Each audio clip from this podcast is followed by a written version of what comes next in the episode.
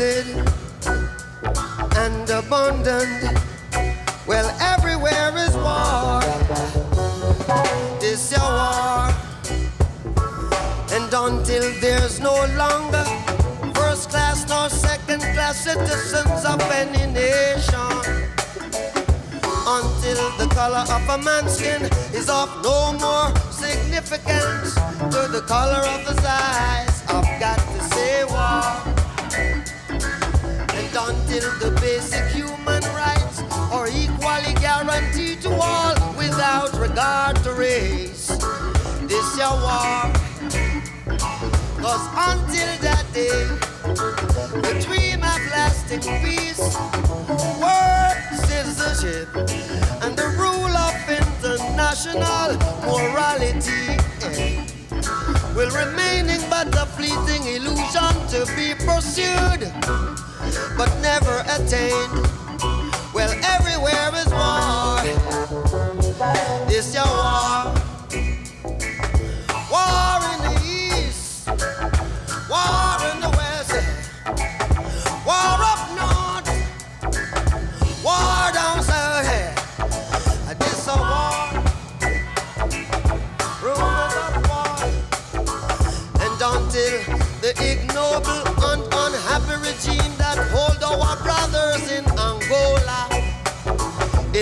Mozambique.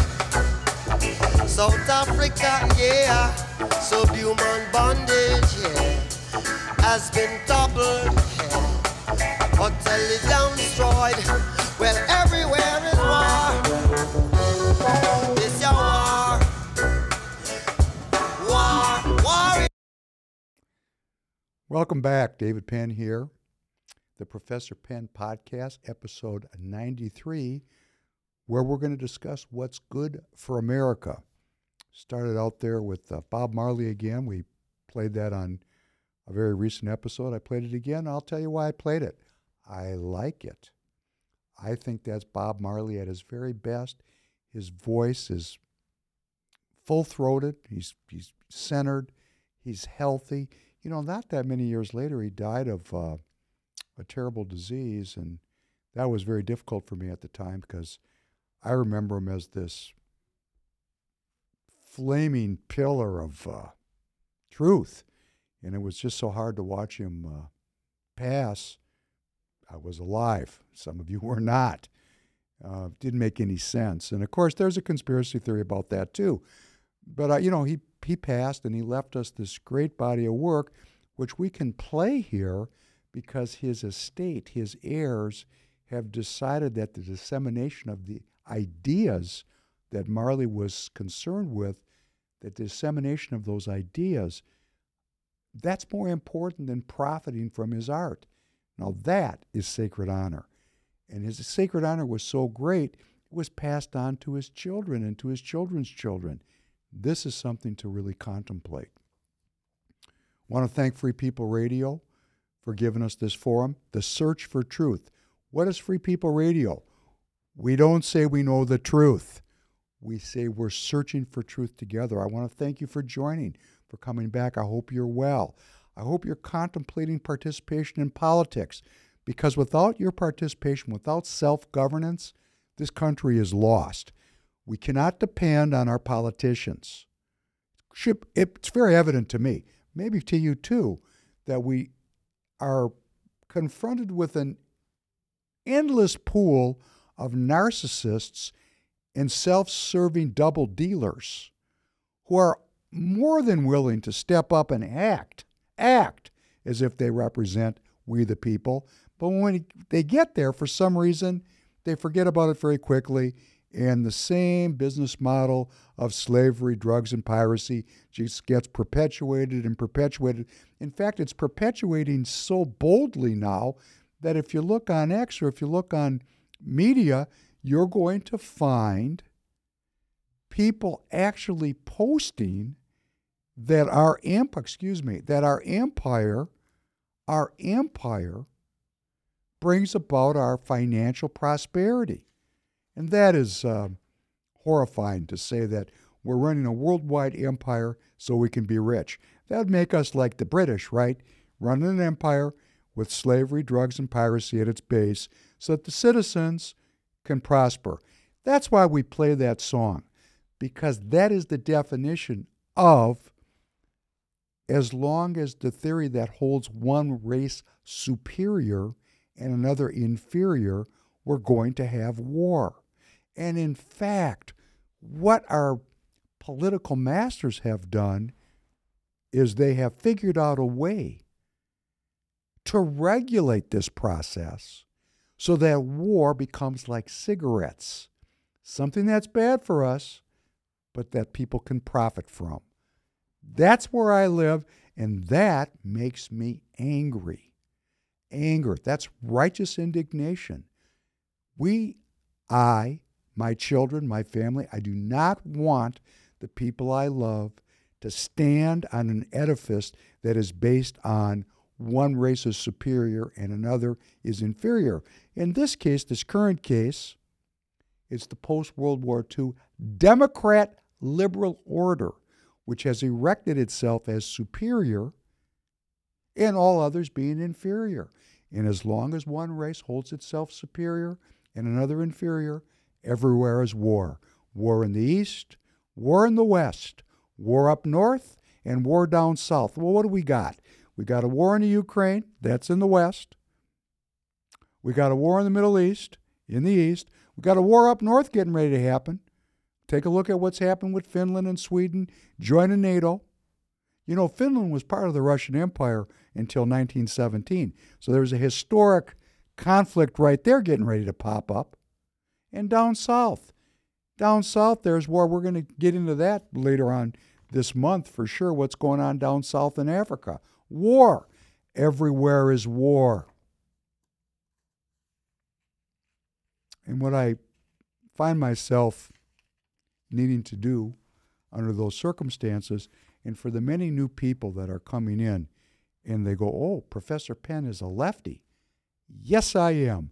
I'm left, I'm right. I'm liberal, and I'm conservative. Why? Because these labels are meant to divide us.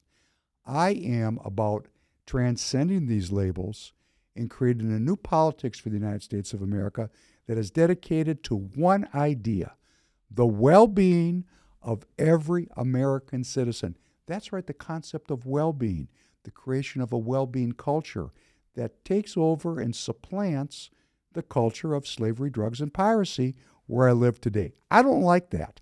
I don't like living in a world that is dominated by a really evil ideology slavery, drugs, and piracy. Well, we call it debt slavery now. But I'm going to tell you, we got people. I ran into a situation myself this week where an immigrant person had married an American citizen to get a green card. And it came to my attention that this immigrant person's husband was not allowing this woman to get a green card and that he was slaving her out in his business, making her work like a slave. And she's trapped. She has no money. She doesn't speak the language. She's trapped unless she goes to law enforcement. And of course, she's terrified of law enforcement. So we have slavery functioning right now in the United States of America. I saw it myself. I am righteously indignant, and I've appealed to the people around this to let me intervene. And if they let me, I will. And here's what they said if you intervene, you're going to put her life at risk. You don't know what her husband's going to do to her. You must keep it a secret. And isn't this how abuse happens? In secret? That's why I pray. If you're a lefty, a righty, I'm not being a downy. I pray because I believe. You don't have to believe to pray. Praying, gratefulness, and thanksgiving is a quality state of mind.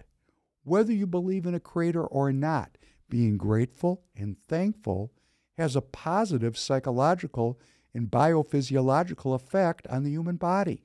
So let's give it a whirl. Blessed are you, God and King of all worlds. Thank you for creating the light and the dark. Blessed are you, God and King of all worlds. Thank you for creating me in your image. Blessed are you, God and King of all worlds. Thank you for making me an American. Blessed are you, God and King of all worlds. Thank you for making me free. Blessed are you, God and King of all worlds. Thank you for healing the blind. Blessed are you, God and King of all worlds. Thank you for feeding the people. Blessed are you, God and King of all worlds. Thank you for releasing the bound. Blessed are you, God and King of all worlds. Thank you for raising up the downtrodden. Blessed are you, God and King of all worlds. Thank you for creating the heavens and earth. Blessed are you, God and King of all worlds. Thank you for providing for all my needs. Blessed are you, God and King of all worlds. Thank you for directing my path. Blessed are you, God and King of all worlds. Thank you for our American courage. Blessed are you, God and King of all worlds. Thank you for crowning America with glory. Blessed are you, God and King of all worlds. Thank you for restoring strength to the weary. Blessed are you, God and King of all worlds. Thank you for sending your only Son to die on the cross that I might be saved. Forgive me, my Father, for I have sinned. Pardon me, my King, for I have wilfully transgressed. For you pardon and forgive. Blessed are you, God and King of all worlds, who is gracious and ever willing to forgive.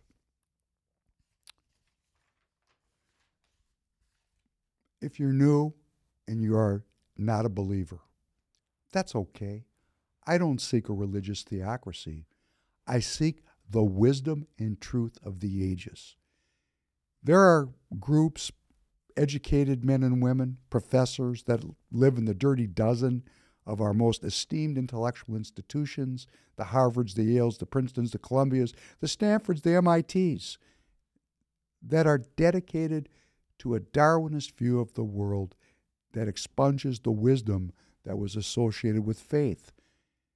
Of course, I'm coming about this personally from a place of faith, but I'm sharing wisdom that is wise irrespective of faith.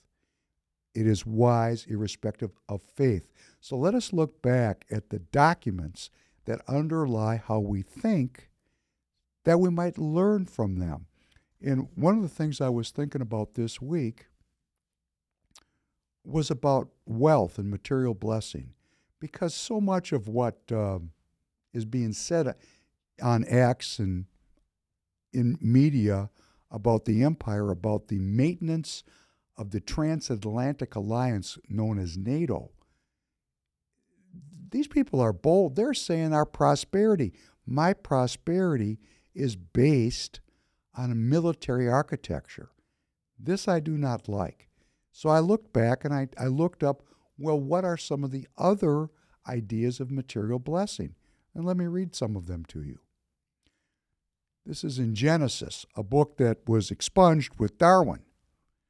Now the Lord said to Abram, that was Abraham's name before he became Abraham, Abram, get out of your country from your family and from your father's house to a land that I will show you. I will make you a great nation. I will bless you and make your name great, and you shall be a blessing. I will bless those who bless you, and I will curse him that curses you. And in you all the families of the earth shall be blessed. Well, if we take that out of its religious context, we did have a father back there somewhere and we certainly live in a lot of material blessing. So at some point, somebody came up with an idea that proliferated throughout the entire world and it feeds the people as best as it can. And if you look at it within a religious context, what it's saying is, I am blessed because of the blessing that God bestowed upon Abraham. I like that myself personally. Something to think about. But things go to hell in a handbasket very quickly. This is from Isaiah. His watchmen are blind. They are all ignorant. They are all dumb dogs. They cannot bark, sleeping, lying down, loving to slumber. Yes, they are greedy dogs, which never have enough. And they are shepherds who cannot understand. They all look to their own way, every one for his own game, from his own territory. Come, one says, I will bring the wine. and we will fill ourselves with intoxicating drink. Tomorrow will be as today and much more abundant. So if you're a leftist and you think the corporations are greedy and that's why we have inflation, which is a completely different conversation, but if you see greed as being a negative influence on the life of the people, hey, you didn't make up the idea. It's in Isaiah 56, 10 through 12. You might want to look where some of these ideas actually came from. And it was in Revelation. Listen to this one. Because you say, I am rich, have become wealthy, and have need of nothing, and you do not know that you are wretched, miserable, poor, blind, and naked. Is that not what we're talking about on the left? That wealth, self interest, and narcissism is a curse upon the community? But these ideas are in the quote unquote Holy Bible. Let us know where our ideas come. Let us learn together where our ideas come from such that we might be more informed, that we might become educated men and women. Not followers of people, not followers of ideology, but self governing, sentient human beings that pursue good outcomes for the community because that's good for me. What's good for the community is good for me. A culture of well being for the people. Well being. And let me just sh- share with you how baked into the cake this is. If any of us are, you know, Christ deniers, listen to this one. This is Jesus Christ speaking in Matthew, 6th chapter, 25 through 33. Therefore I say to you, do not worry about your life, what you will eat or what you will drink, nor about your body, what you will put on. Is not life more than food, and the body more than clothing? Look at the birds of the air, for they neither sow nor reap nor gather into barns, yet your heavenly Father feeds them. Are you not of more value than they? Which of you, by worrying, can add one cubit to their stature? So why do you worry about clothing? Consider the lilies of the field, how they grow.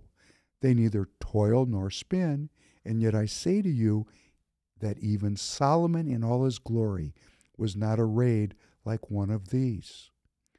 Now, if God so clothes the grass of the field, which today is and tomorrow is thrown into the oven, will he not much more clothe you, O ye of little faith? Therefore, do not worry, saying, What shall we eat? Or what shall we drink? Or what shall we wear? For after all these things the Gentiles seek. For your heavenly Father knows that you need all these things. But seek ye first the kingdom of God and his righteousness, and all these things shall be added unto you. This is a very, very important scripture to me because I recognize I don't think about where my next dollar is coming from. I don't think of such things. I am completely focused on following the path. If the path brings me to riches, that's a blessing that I will receive. If the path brings me to poverty, that's a blessing that I will receive. I'm accepting and thankful and grateful. And this is a health producing, well being producing frame of mind. Something to consider. Now, I want to read something that I, I tried to read last time and I didn't do a very good job of it. And I'm going to practice it over and over again because the ideas contained herein are so powerful for this moment in American history. And this thing is written, you know, in the 1700s. How can ideas written in 1776 still be relevant in 2024? After all, we just watched the Super Bowl. It was great, all that entertainment, media, digital media, technology. Yet the ideas, the ideas that were scribed down pen to paper when people traveled by horseback are just as relevant today as they were hundreds of years ago. Well, let me just submit to you part of the reason for that is our understanding of history is progressive. We have a progressive understanding of history, which means things go down the memory hole, never to be studied again. This is a great one. This was an essay written by uh, John Dickinson about the time of the founding of our country. Honor, justice, and humanity call upon us to hold and transmit to our posterity that liberty which we received from our ancestors. It is not our duty to leave wealth to our children, but it is our duty to leave liberty to them. No infamy, inequity, or cruelty can exceed our own if we, born and educated in a country of freedom, entitled to its blessings and knowing their value, pusillanimously deserting the post assigned us by divine providence, surrender succeeding generations to a condition of wretchedness from which no human efforts, in all probability, will be sufficient to extricate them. The experience of all states mournfully demonstrating to us that when arbitrary power has been established over them, even the wisest and bravest nations that have ever flourished in a few years degenerated into abject and wretched vassals. And let me just focus on a couple of words here, which one might want to look up. And some of them are hard to pronounce, which um, stay with me on this one. Here's a great word pusillanimously, which means lacking in courage. And it's my belief that the word pussy comes from pusillanimously, lacking in courage. So if we're a pussy, deserting the post assigned to us by God, surrendering succeeding generations to a condition of wretchedness, that means we have no courage. That doesn't mean not being afraid. I'm afraid, but courage is the ability, the quality to function when we are afraid. And all of us struggle with our fears. Let us develop our courage that we not that we might not consign our children to becoming vassals. And what is a vassal? A vassal is a feudalistic construction where one pays tribute to an outside force which is arbitrary and has power over us. We do not want to become vassals. We want to be self governing. And how do we become self governing? By self governing in any way, shape, or form that you can think up. Politics is one. How you make your money is another. How you maintain your health is a third. In fact, I think it's infinite. Art. How you do your art. You know, I watched over the weekend, it was the. Uh, Chinese New Year's, the Year of the Dragon was ushered in this past week. And they have a thing in China that they've been doing for decades. It's the gala show. It's their version of the Super Bowl. You know, we all gathered for the Super Bowl. Hundreds of millions of American citizens sat and we gathered and we had our one communal event, such as it is. We're not going to criticize the Super Bowl tonight but such as it is. You know, with the F 16s flying over and all the military advertising and all the ads, all the, you know, the uh, commercial uh, vending. You know, we've got the temple and we've got all the money changers set up, and nobody comes and turns over those tables. But in China, they have their gala show. And guess what? It's four straight hours without a commercial. They don't sell anything. They celebrate being Chinese. And what I recognized watching their show, when I talk about self governance and art, I could tell as an artist that there's a lot of freedom in China, that the artists know what the rules are. And within the context of those rules, their art is breathtaking. So I urge all of you to go to YouTube and find the Of the Dragon, the Chinese gala show, and look at the colors and the lights and the dancing and the music, the quality of the performance, the creativity, and then juxtapose that with, oh, let's see who, uh, Taylor Swift. Just juxtapose those two artistic expressions, and you'll understand why Professor Penn says, Oh, how the mighty have fallen. And we continue to fall. What's the news? What's the news? News of the day, the news that matters. Well, believe it or not, there is a peace effort underway in the Middle East. Yes, our government, the government of the United States, the government of we the people, is working round the clock to bring an end to the war in the Gaza, or as some people might say, the genocide in the Gaza. Okay, what street corner do you want to stand on?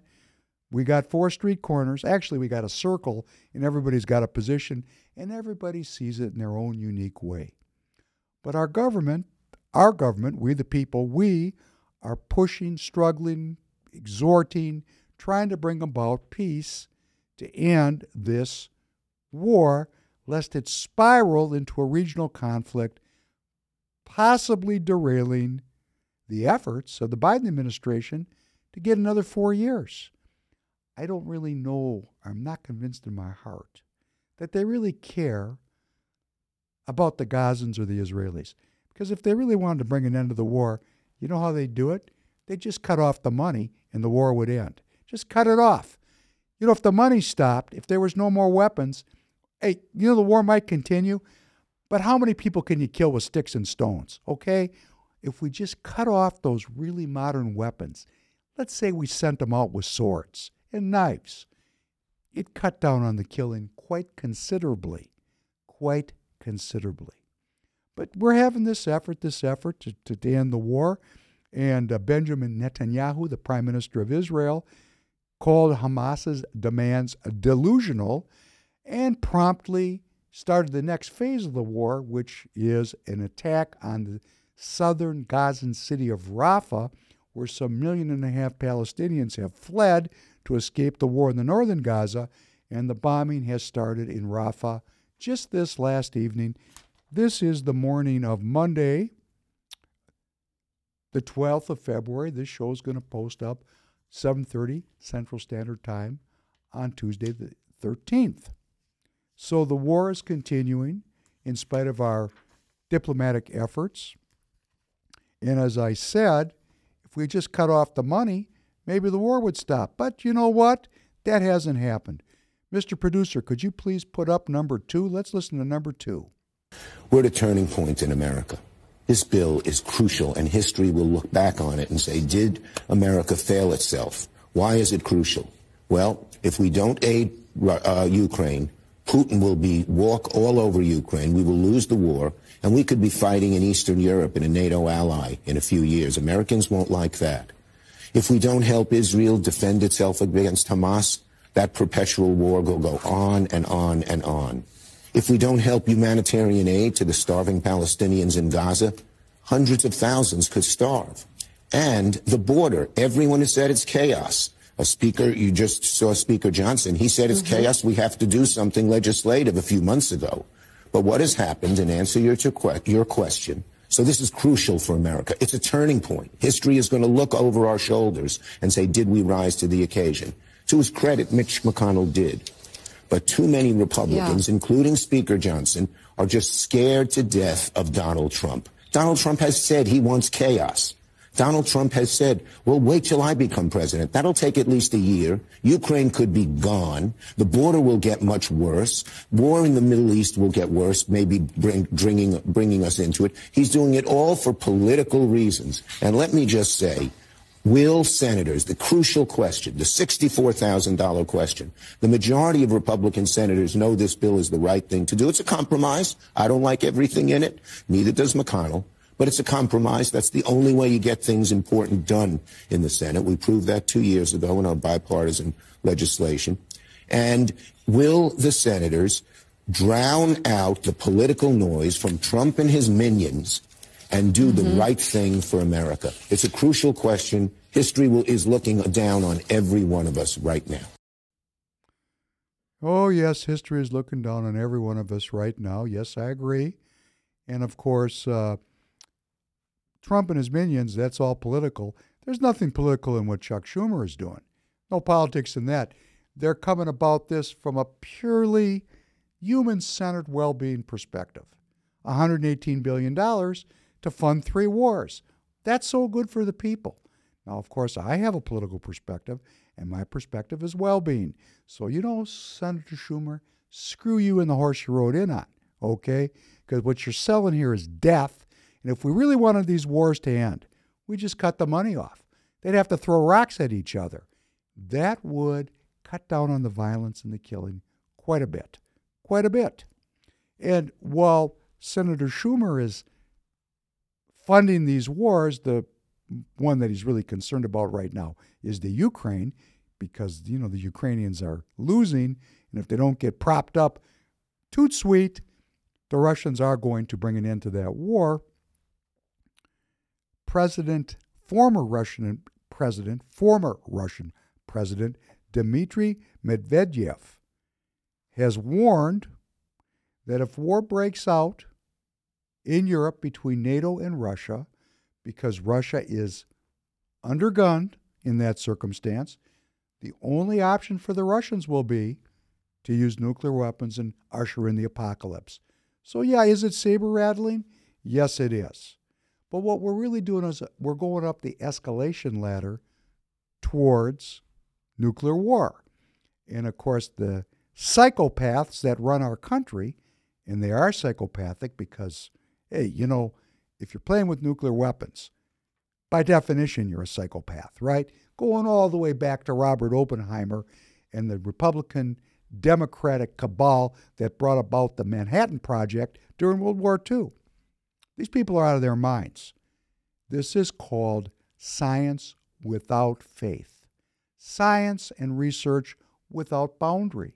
There's no spiritual boundary amongst these people. If they discover it, it must be good.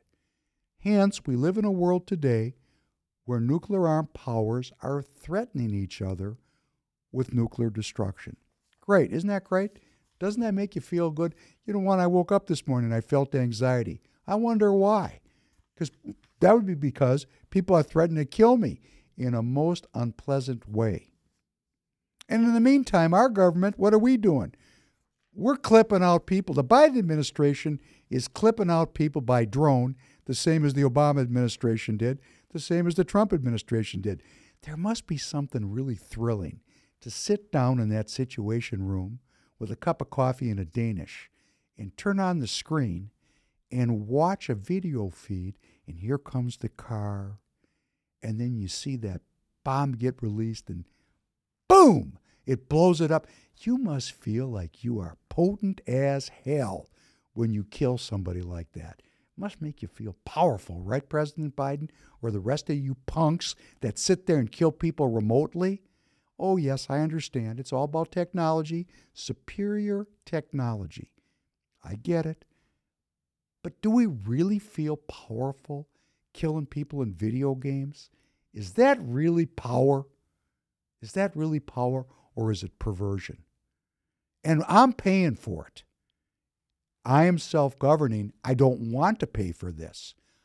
I want to make it very clear if you're new, I am against the British business model of slavery, drugs, and piracy. Piracy being the military part, the part where some guy sits in a Quonset hut or in a 40 foot trailer filled with technological equipment and kills people from 8,000 miles away without risking his own life.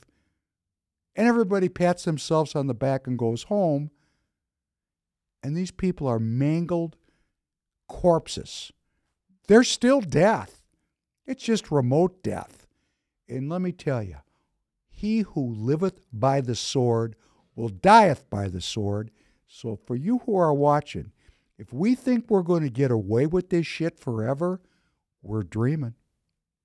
And that's why we can bring it to an end through self governance by going to our caucuses, like for example in Minnesota, February 27th, every Minnesota citizen has the opportunity to self govern. You go, you become a delegate, you get a vote, and you determine the future of this country. You know, I was at this party over the weekend, and uh, there was six American citizens there. I was sitting with six men, about my age. Everybody's about the same age. It was a party, so I didn't bring up politics, but they did, not me. They didn't even know I was involved in politics. I went there as a civilian, and they started complaining. They started complaining about gay people. They started complaining about Trump. They're complaining.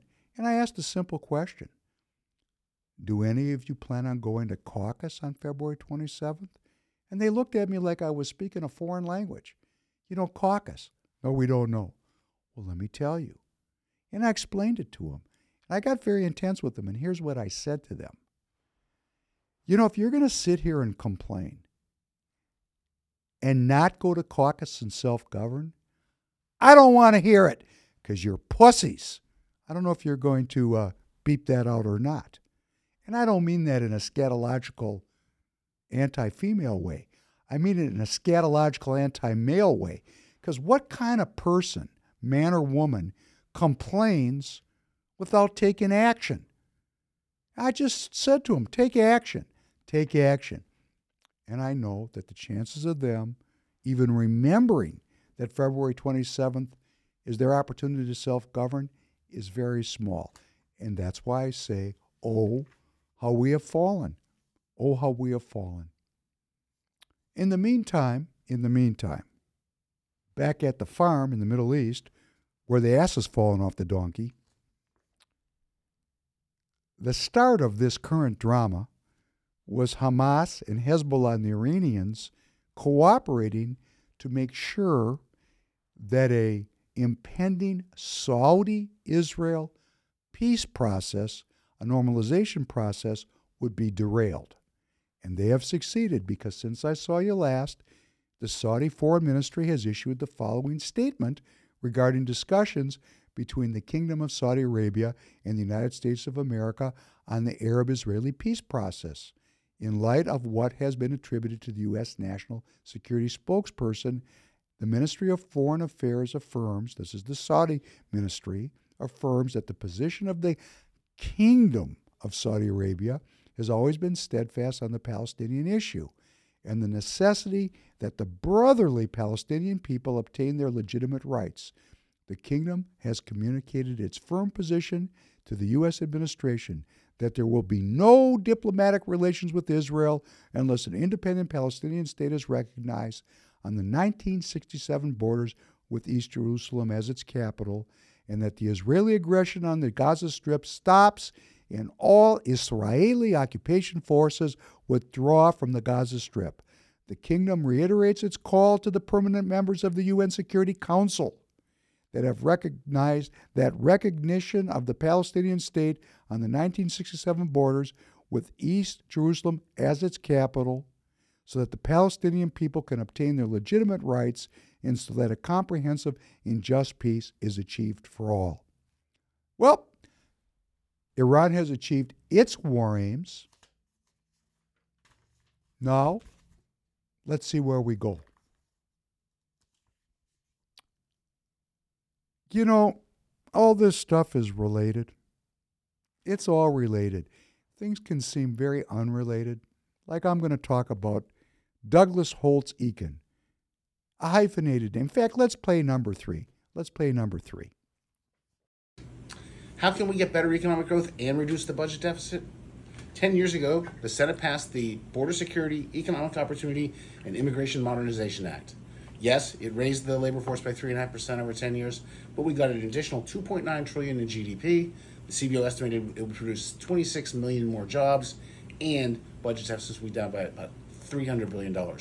That's something we should consider in looking for pro growth policies. Douglas Holtz Eakin is an American economist. He is formerly an economics professor at Syracuse University. He was the director of the Congressional Budget Office and a chief, chief economic policy advisor to the departed Senator John McCain during his 2008 presidential campaign. He's a senior staff economist at the George H.W. Bush Council of Economic Advisors. From 86 to 2001, he served, served as a faculty research fellow and research assistant associate at the National Bureau of Economic Research. This man is a product of the Dirty Dozen. He got his degree, let me think. I think he got it from Princeton if I don't if I'm not mistaken. His PhD. Yes, PhD in economics from Princeton University in 1985. You know, this guy is a um, a product of the Dirty Dozen. When we say the Dirty Dozen, we're talking about our elite academic institutions, which are thoroughly penetrated by the British business model of Darwinism and slavery, drugs, and piracy.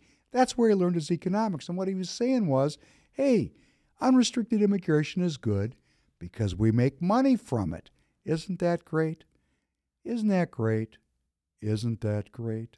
We can profit from the plight of these poor people that are coming across the border, depressing wages, creating a slave underclass, which, you know, the people have to buy soap, they got to buy food.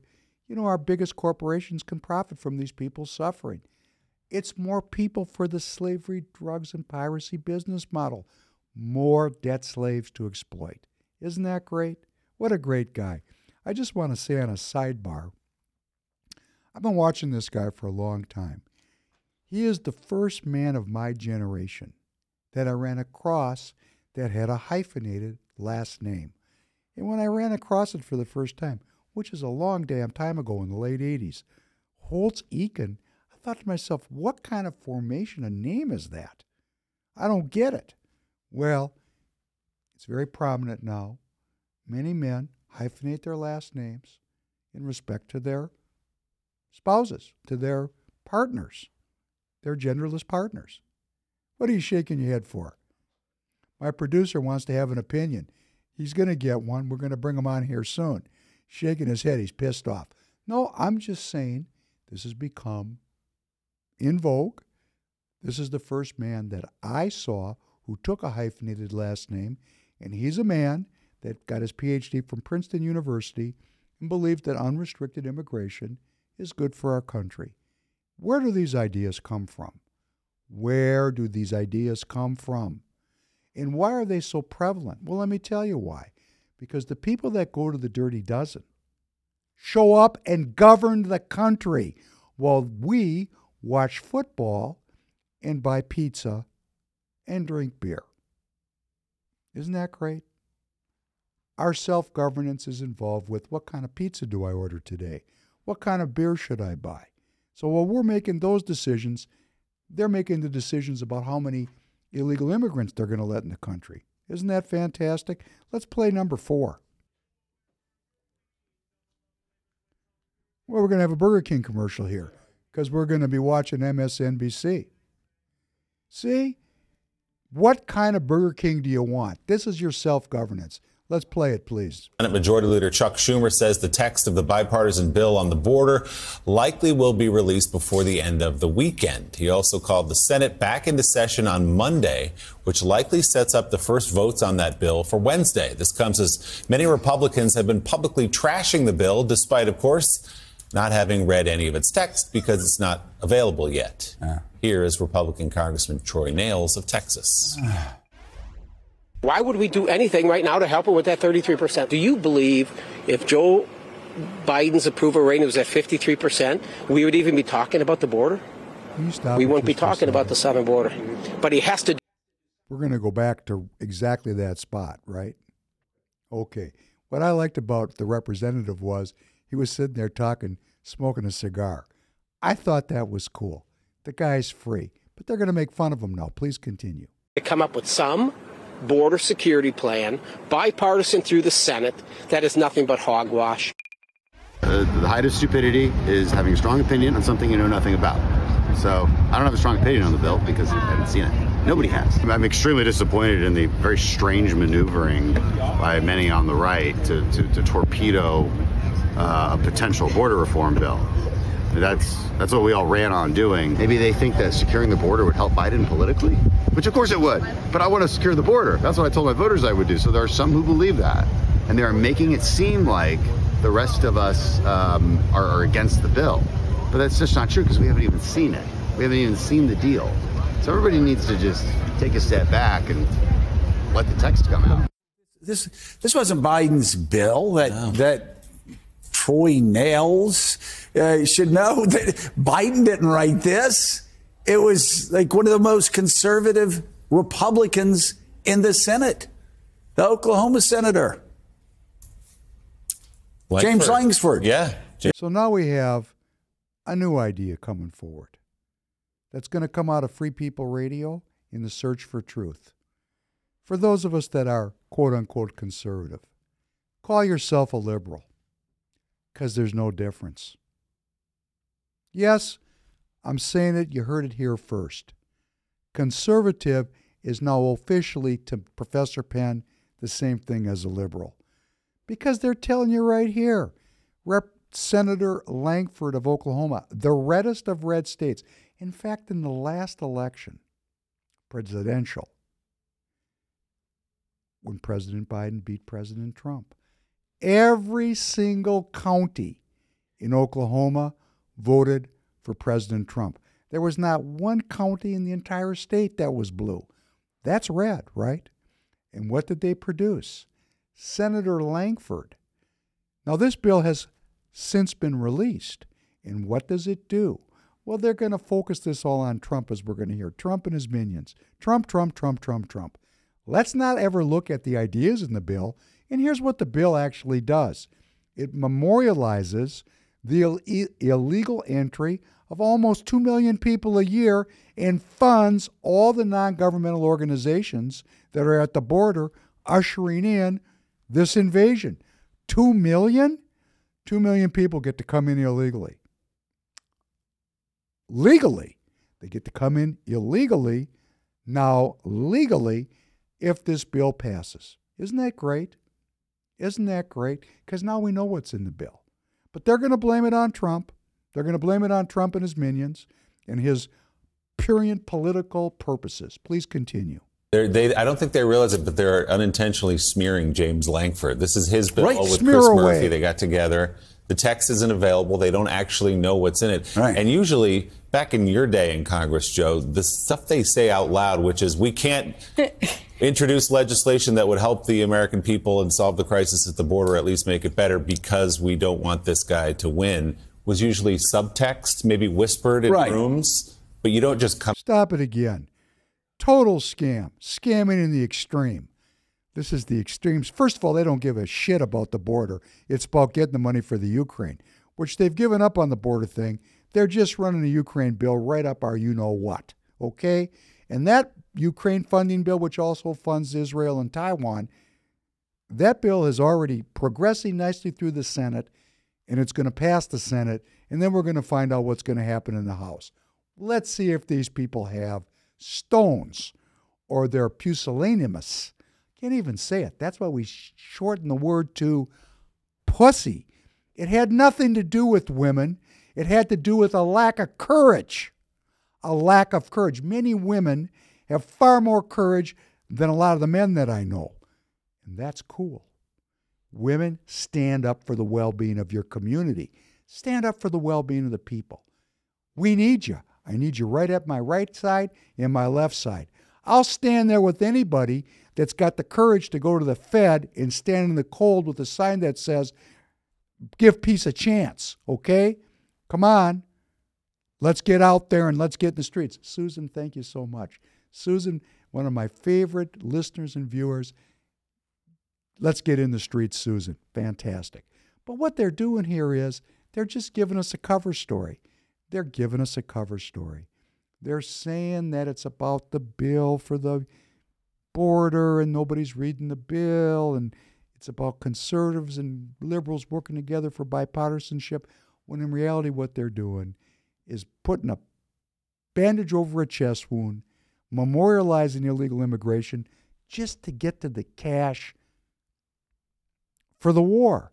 And here's my theory of the case the cash for the war is a cover story because the state is going to fund this war, whether the Congress votes the, for the appropriation or not. And why do I know that? Because they just edited the audited audited the Pentagon, and they expected there to be four trillion dollars of weapons in stock, and two trillion dollars of weapons had disappeared. So this funding thing is what I would call a diversion. Let's continue. Right. It would be whispered in rooms, but people would be grousing, going, oh, what are we going to do? Help Bill Clinton? And then right. you know what? A bill would go on the floor and would vote for it because it was good for America. And yeah, maybe it helped Bill Clinton. It also helped America. You know, crazy things happen. I mean, you, you, again, I've said it before, but you have Republicans that hated Clinton, Clinton who hated us.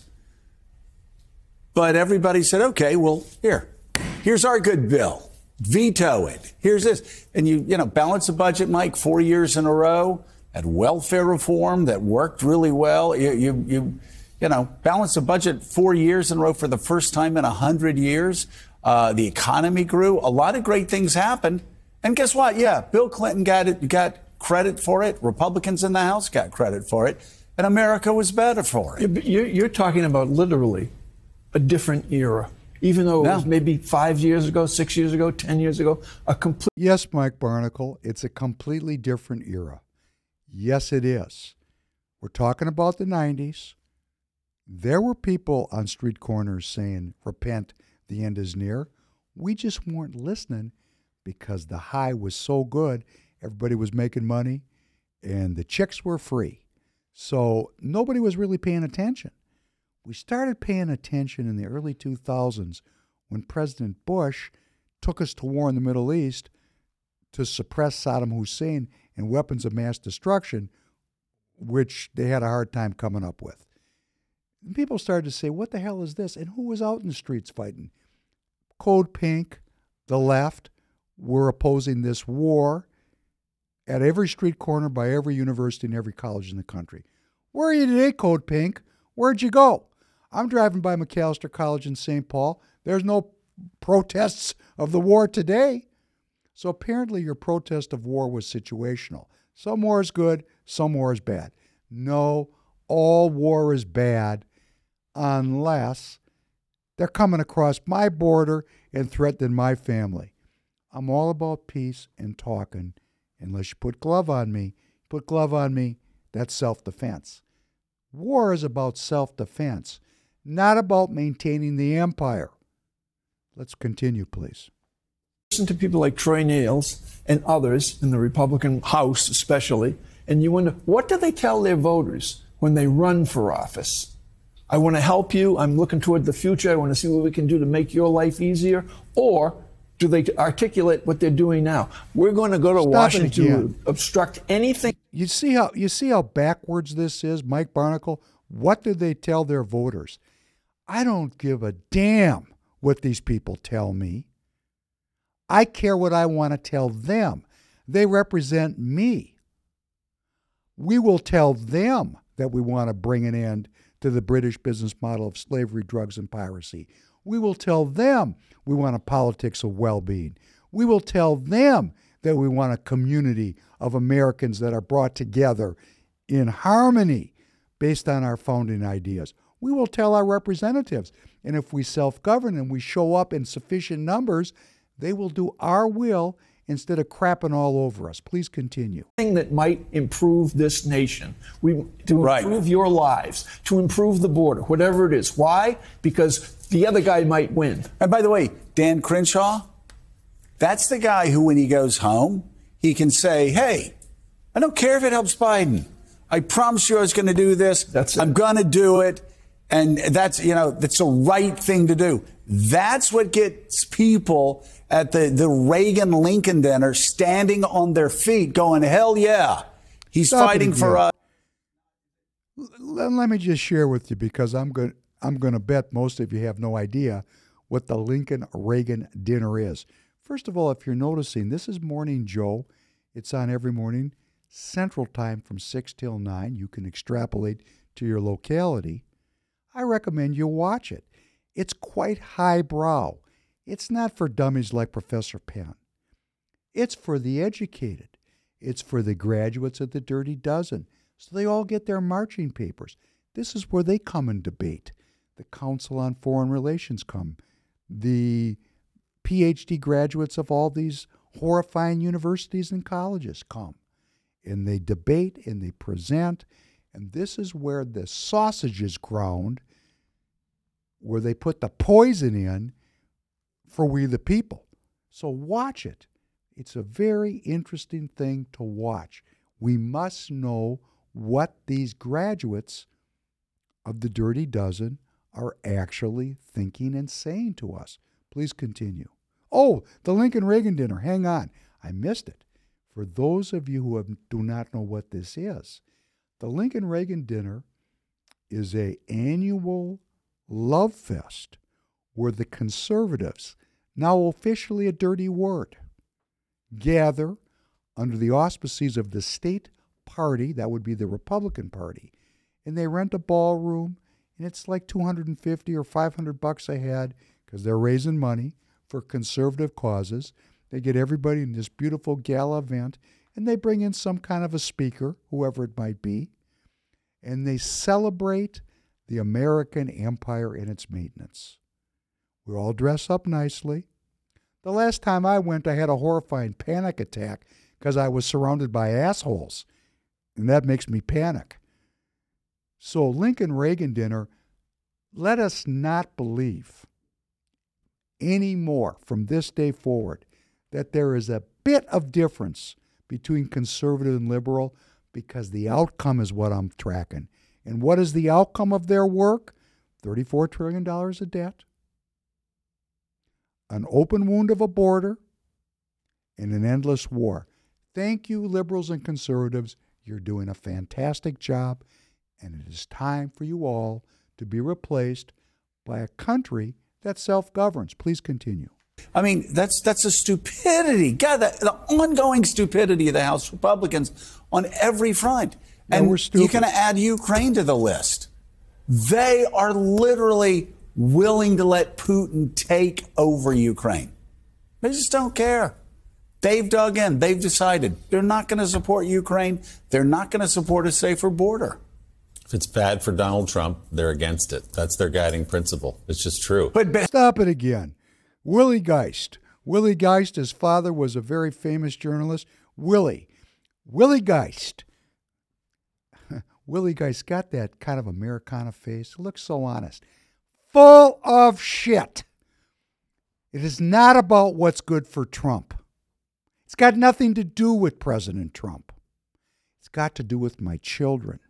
I don't want them to die in a nuclear holocaust because my government is filling in for the British in a war that's been going on since 1805. We got divorced from these people because they're out of their friggin' minds.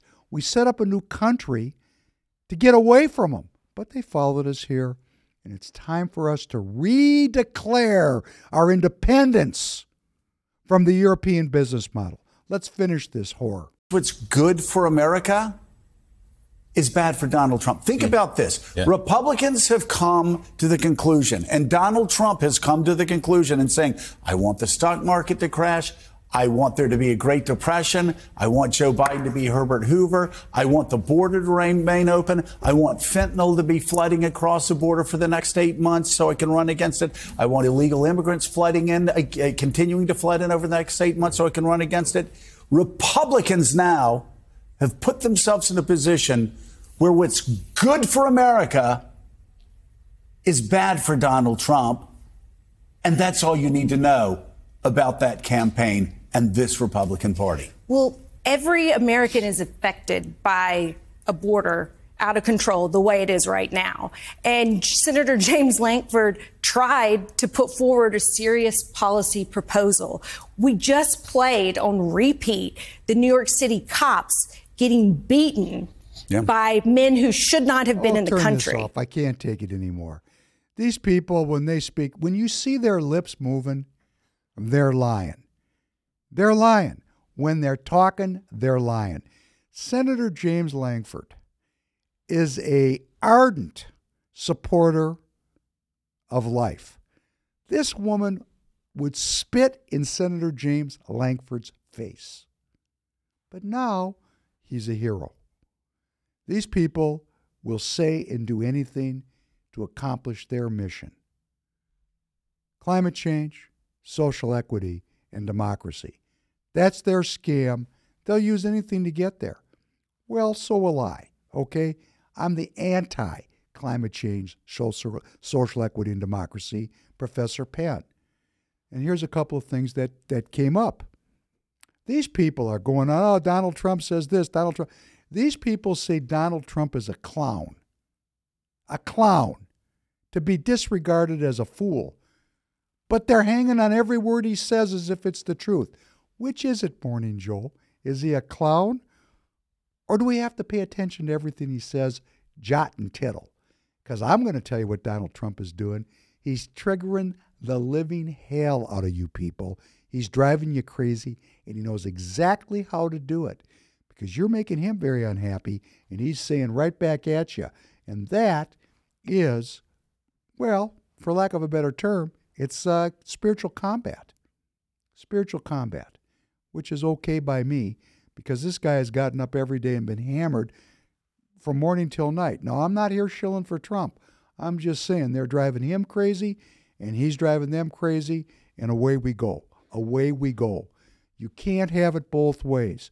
You can't say he's a clown and then say everything he says is the truth. It just doesn't work that way. Pick a side of the football.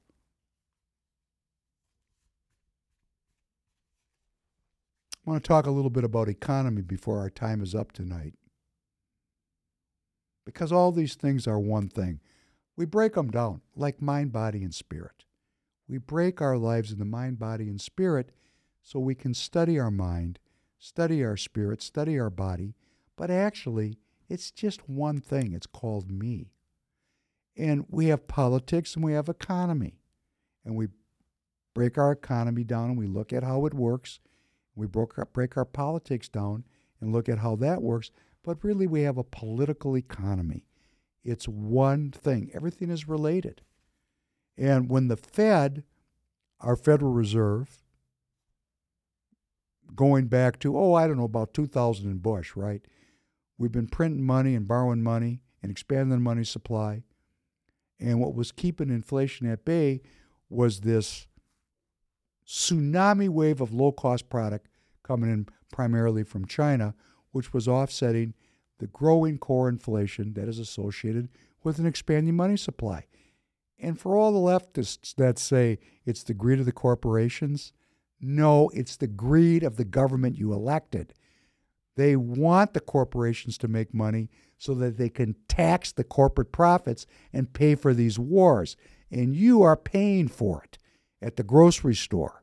So keep voting for them, and they'll keep you dumb and keep you complaining and tweeting that you're tired of paying so much for eggs and milk instead of going to your local party and joining and self governing.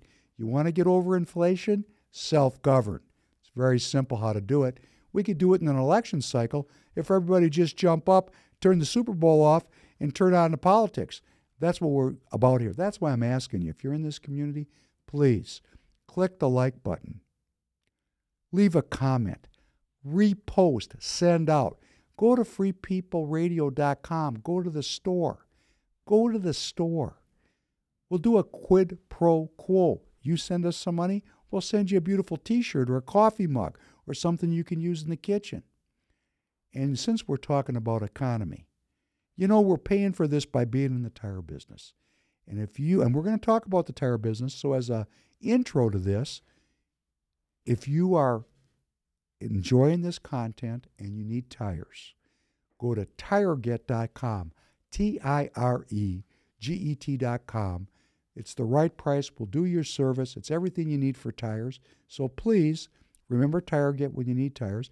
And here is a little ad to help you remember. TireGet, T I R E G E T dot com. TireGet is here for the movement and for all the broadcasters and channels and stations that are presenting this content for you. TireGet is a online e-commerce platform where you can buy your tires. Now, everybody buys tires, or most of us buy tires. There's everything there that you need for your vehicles all kinds of different brands, premium major brands, premium private label brands, every kind of tire.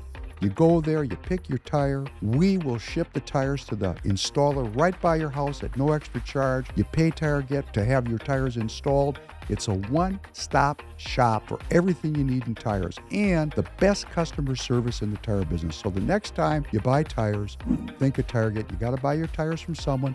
Please buy them from us. Okay, welcome back. Welcome back. We're talking about China and this deflationary force which has gone on for 20 years, which has masked the growing money supply. And then suddenly, we had what was called the uh, Inflation Reduction Act, because that was a scam. It was actually the Inflation Creation Act. And our government created a bill that passed both houses of Congress because they love to spend money. And President Biden signed it, and they dumped hundreds of billions of dollars into the economy really after the COVID crisis had passed. And this has triggered this inflation that we're suffering, which is still going on, but is now masked by a collapse of logistic pricing, bringing down the price of hard goods, making the basket with which they analyze inflation seem not so inflationary. The Fed is kind of like the house in a casino. The Fed is controlling the game. So when the Fed raises the interest rate really high, well, first thing it does is it wipes out all the small business, which, which eliminates the downward price pressure, which allows these greedy corporations to really be greedy. That's another another podcast. But when the Fed raises that interest rate up and, and you and I can't afford to go down to the big box store and just willy nilly buy stuff that's mostly made by Chinese companies, the Chinese companies don't sell out.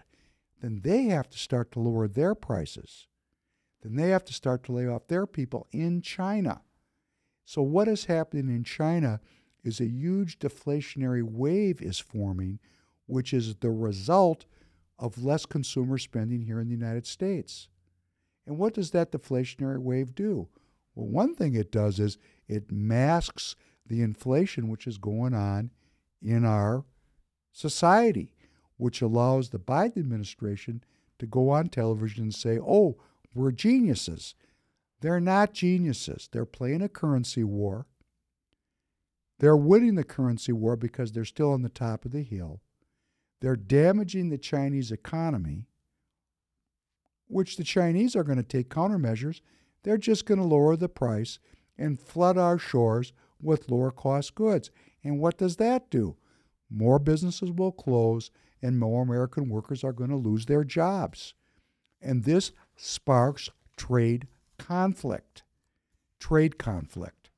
And this is something I know something about because I'm in the game, as you know. Uh, could you play number five, please? Number five. Trading partners signaling a changing dynamic within the global economy. The shift reflects the increasing tensions and deteriorating relations between Washington and Beijing. So I want to bring in Leda Maiden. She's an investing uh, correspondent for at Insider. Uh, Layla, really good to have you here. So I'm Canadian, and one of our things we used to always sort of brag about is we used to say, well, we're America's number one trading partner. Clearly, that went out the window a long time ago. Um, so not only is Canada no longer the number one trading partner, neither is China. How significant is it that Mexico has replaced both both those countries?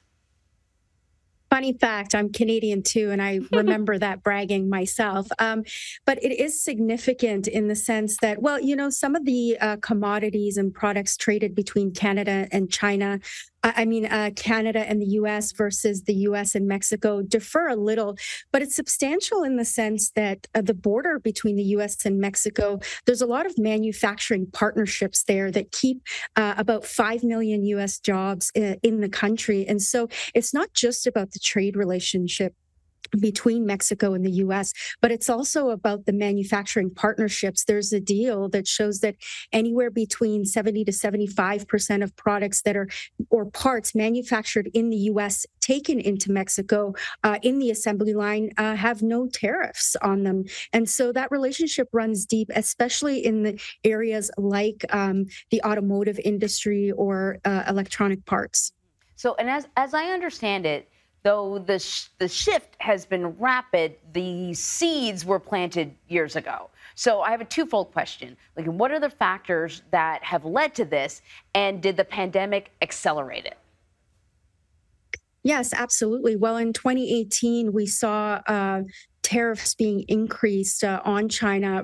Till this day, about 66 percent of Chinese exports into the US are subject to tariffs of as high as 19, 19%. Mm. China retaliated and put tariffs on the US um, on, for as high as uh, 21%. So you're looking at really sky high tariffs. These are double the amount of tariffs that countries part of the World Trade Organizations pay. The average tariff internationally is at 9%.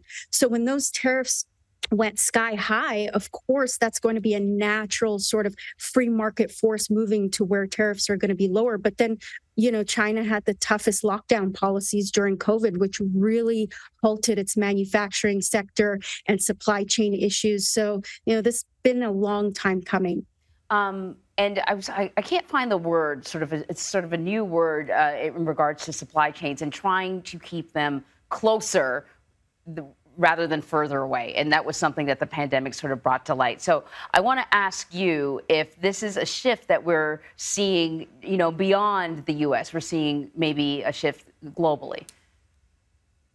Yeah, it's near shoring. So there when you're sort of trading with a country closer to you. And, you know, did the pandemic do some of this? Yes, it did. When we saw issues with supply chains, you know, ships going across the world to ship things, but also it's the Amazon Prime effect. It's called the mm. Amazon Prime effect because, you know, as we start to order things online, we want things sometimes shipped the same day or next day. And so when it comes to things um, like electronics and bigger products, it's a lot easier to just trade with a country closer to you. And also, we think about climate change as well. Um, when you're not using all that fuel and those ships going across the world to deliver all these goods and services, it is a lot uh, more efficient and quicker. Mm-hmm. Uh, Layla, great talking to you. Also, great talking to a fellow Canadian. I remember uh, many years ago, uh, there was a very famous tire recall of uh, Firestone ATX tires that were on Ford Explorer, Explorers. It was a big deal. It was in, I think it was in the early 2000s, and I I watched the Senate committee on you know these kind of affairs. I don't remember what committee it was. I watched the senators asking questions of the rubber company executives as regards this matter, this recall. And I thought to myself, these dummies are asking really uninformed questions about a relatively harmless problem. These same people sit on the committees that oversee nuclear proliferation. These people are not too smart. They're good at getting elected. Some of them are smart, some of them are policy wonks, but mostly they're media personalities. And we elect these people because we don't care. And we have people in our media, like these two people, that really don't know anything about what they're speaking of. And this woman went to great lengths to avoid the word Trump. Trump in 2018 imposed a 25% border tax on about 70 or 80% of the goods that come in from China. When this woman said 19%, she was taking an average of the whole import. But actually, a very large percentage of the product has 10, a, a even bigger percentage has 25, and then there's something called anti-dumping, which is a specific trade remedy on a specific product, which can range up to several hundred percent, or what we would say is a trade ending tax. So the whole China US trade is highly contentious. It was Trump that started it. And then she started to say, oh, the near shoring, the near, the friend shoring, it was because of COVID. Another lie. This person never imported anything in her life. She just buys imports. The reason there's near shoring and friend shoring is because trade has a new input. That's government intervention. And if the government is going to intervene and tax your products, you have to have some nearby manufacturing to offset the trade risk associated with government intervention. And within the tire business, this is something that is very powerful. And this whole piece was about Mexico is now the largest trading partner, surpassing China. As if Mexico, Mexico has got some great forward going development. It does. And guess what it is? It's Chinese companies going into Mexico. Now, I know this because I'm in the tire business. There are already two large Chinese factories, tire factories, that have announced they're going into Mexico right now. It takes them about a year to build these manufacturing workshops. A Chinese carbon black manufacturer has announced they're going in. Carbon black is a component that goes in tires. A mold manufacturer has announced they're going to Mexico. They're moving a tire manufacturing strategy into Mexico to get ready and close access to the U.S. market. That's not all bad. But to say that it's because of Biden's trade policy, he had nothing to do with it. Actually, what President Biden is doing is he's lowering taxes on China. I mean, I know this, I'm talking about the tire business. He just lowered the tax on Chinese companies producing tires in Thailand, where they went to avoid the tax in China. They moved down to Thailand. They were taxed at 17.05%. It's called anti dumping. The Biden administration just lowered that to 4.95%. I don't know why. It just, well, that's not true. I do know why. Did you hear all those people talking about it's just politics? Trump and his minions, they don't really care about the American people. It's just politics, politics, politics. What they're doing is they're lowering these border taxes to make inflation look as if it's gone away.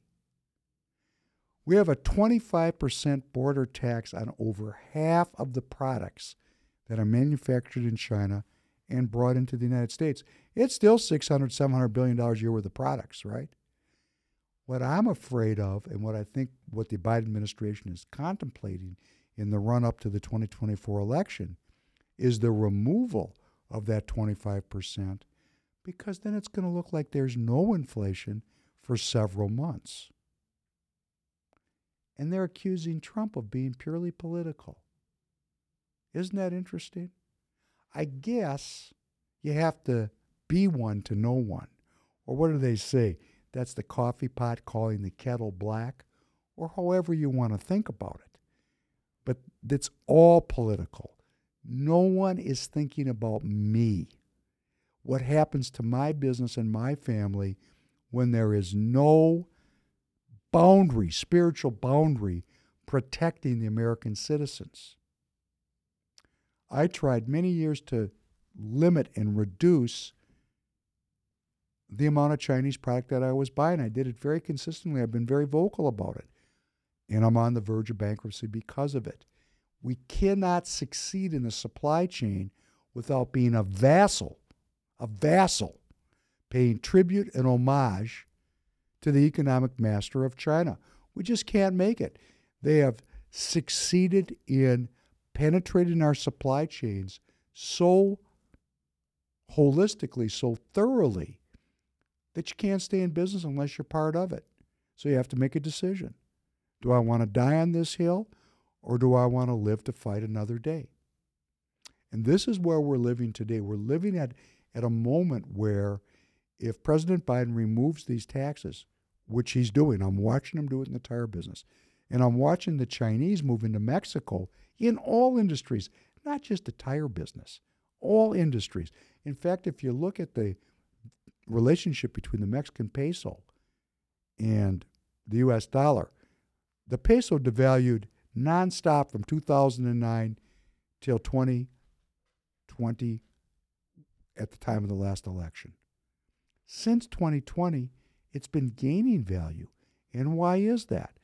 Because Chinese companies are moving into Mexico and they have to buy pesos, to pay in pesos, to develop in pesos. I know this is a little complicated. They need pesos.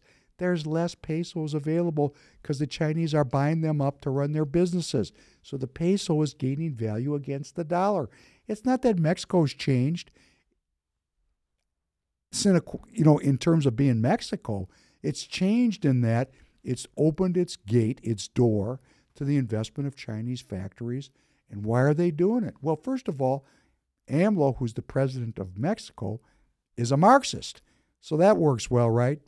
They see things very similarly. But he's a Mexican Marxist. He wants jobs for the Mexican people. He knows that if there's employment for Mexican people, there'll be less crime, that gains will be more broad based.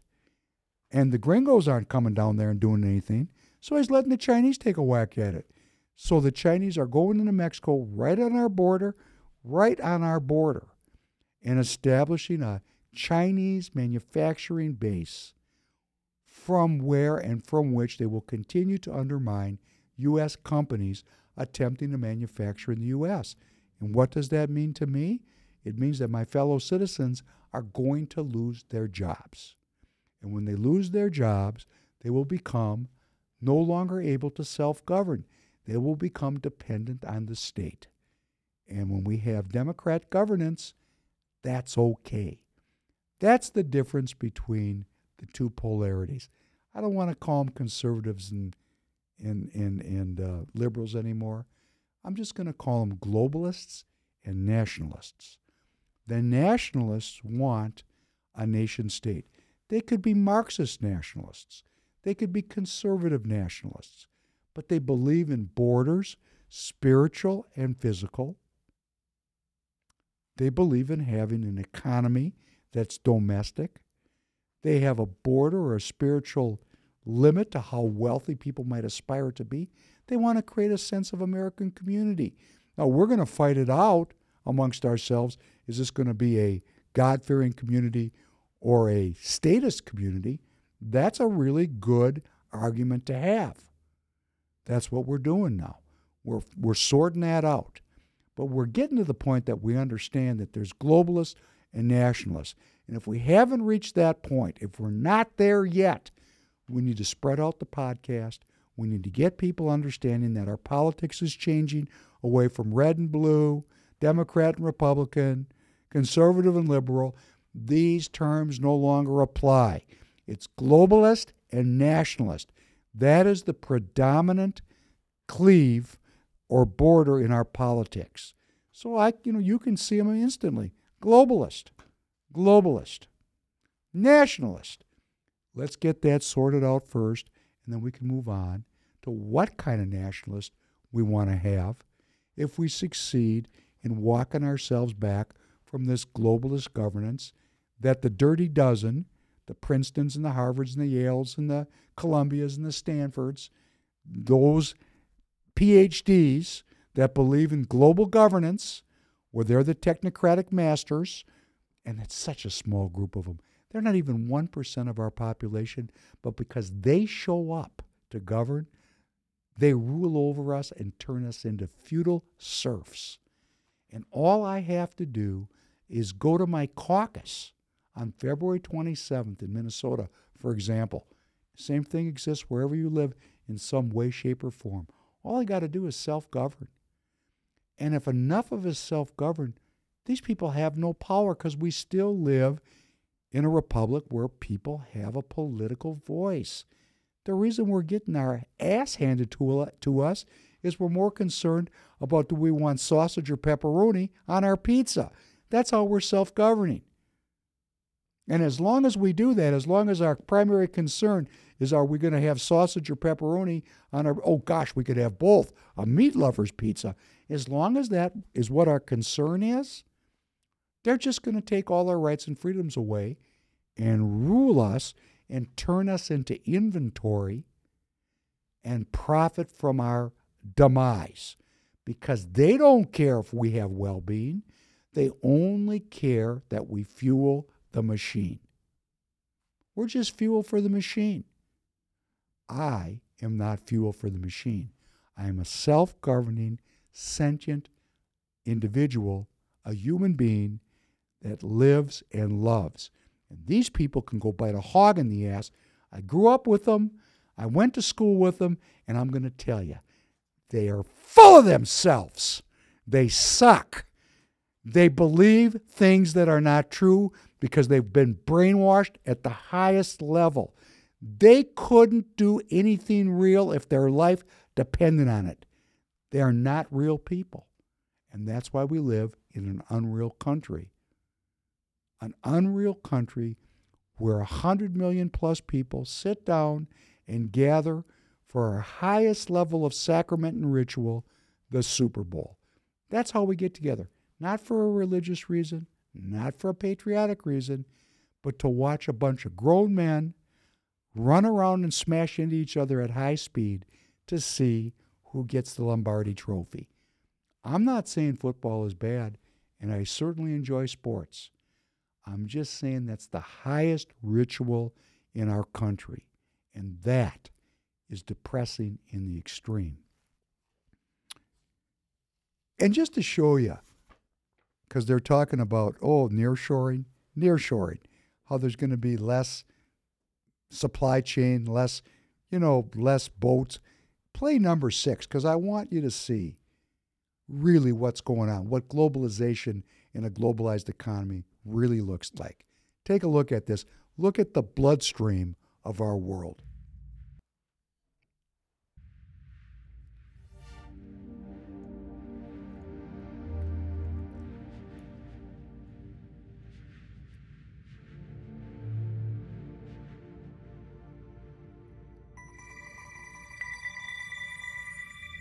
For those of you who are listening, this is a visual of all the boats that are on the water right now, internationally, and all their ports of call.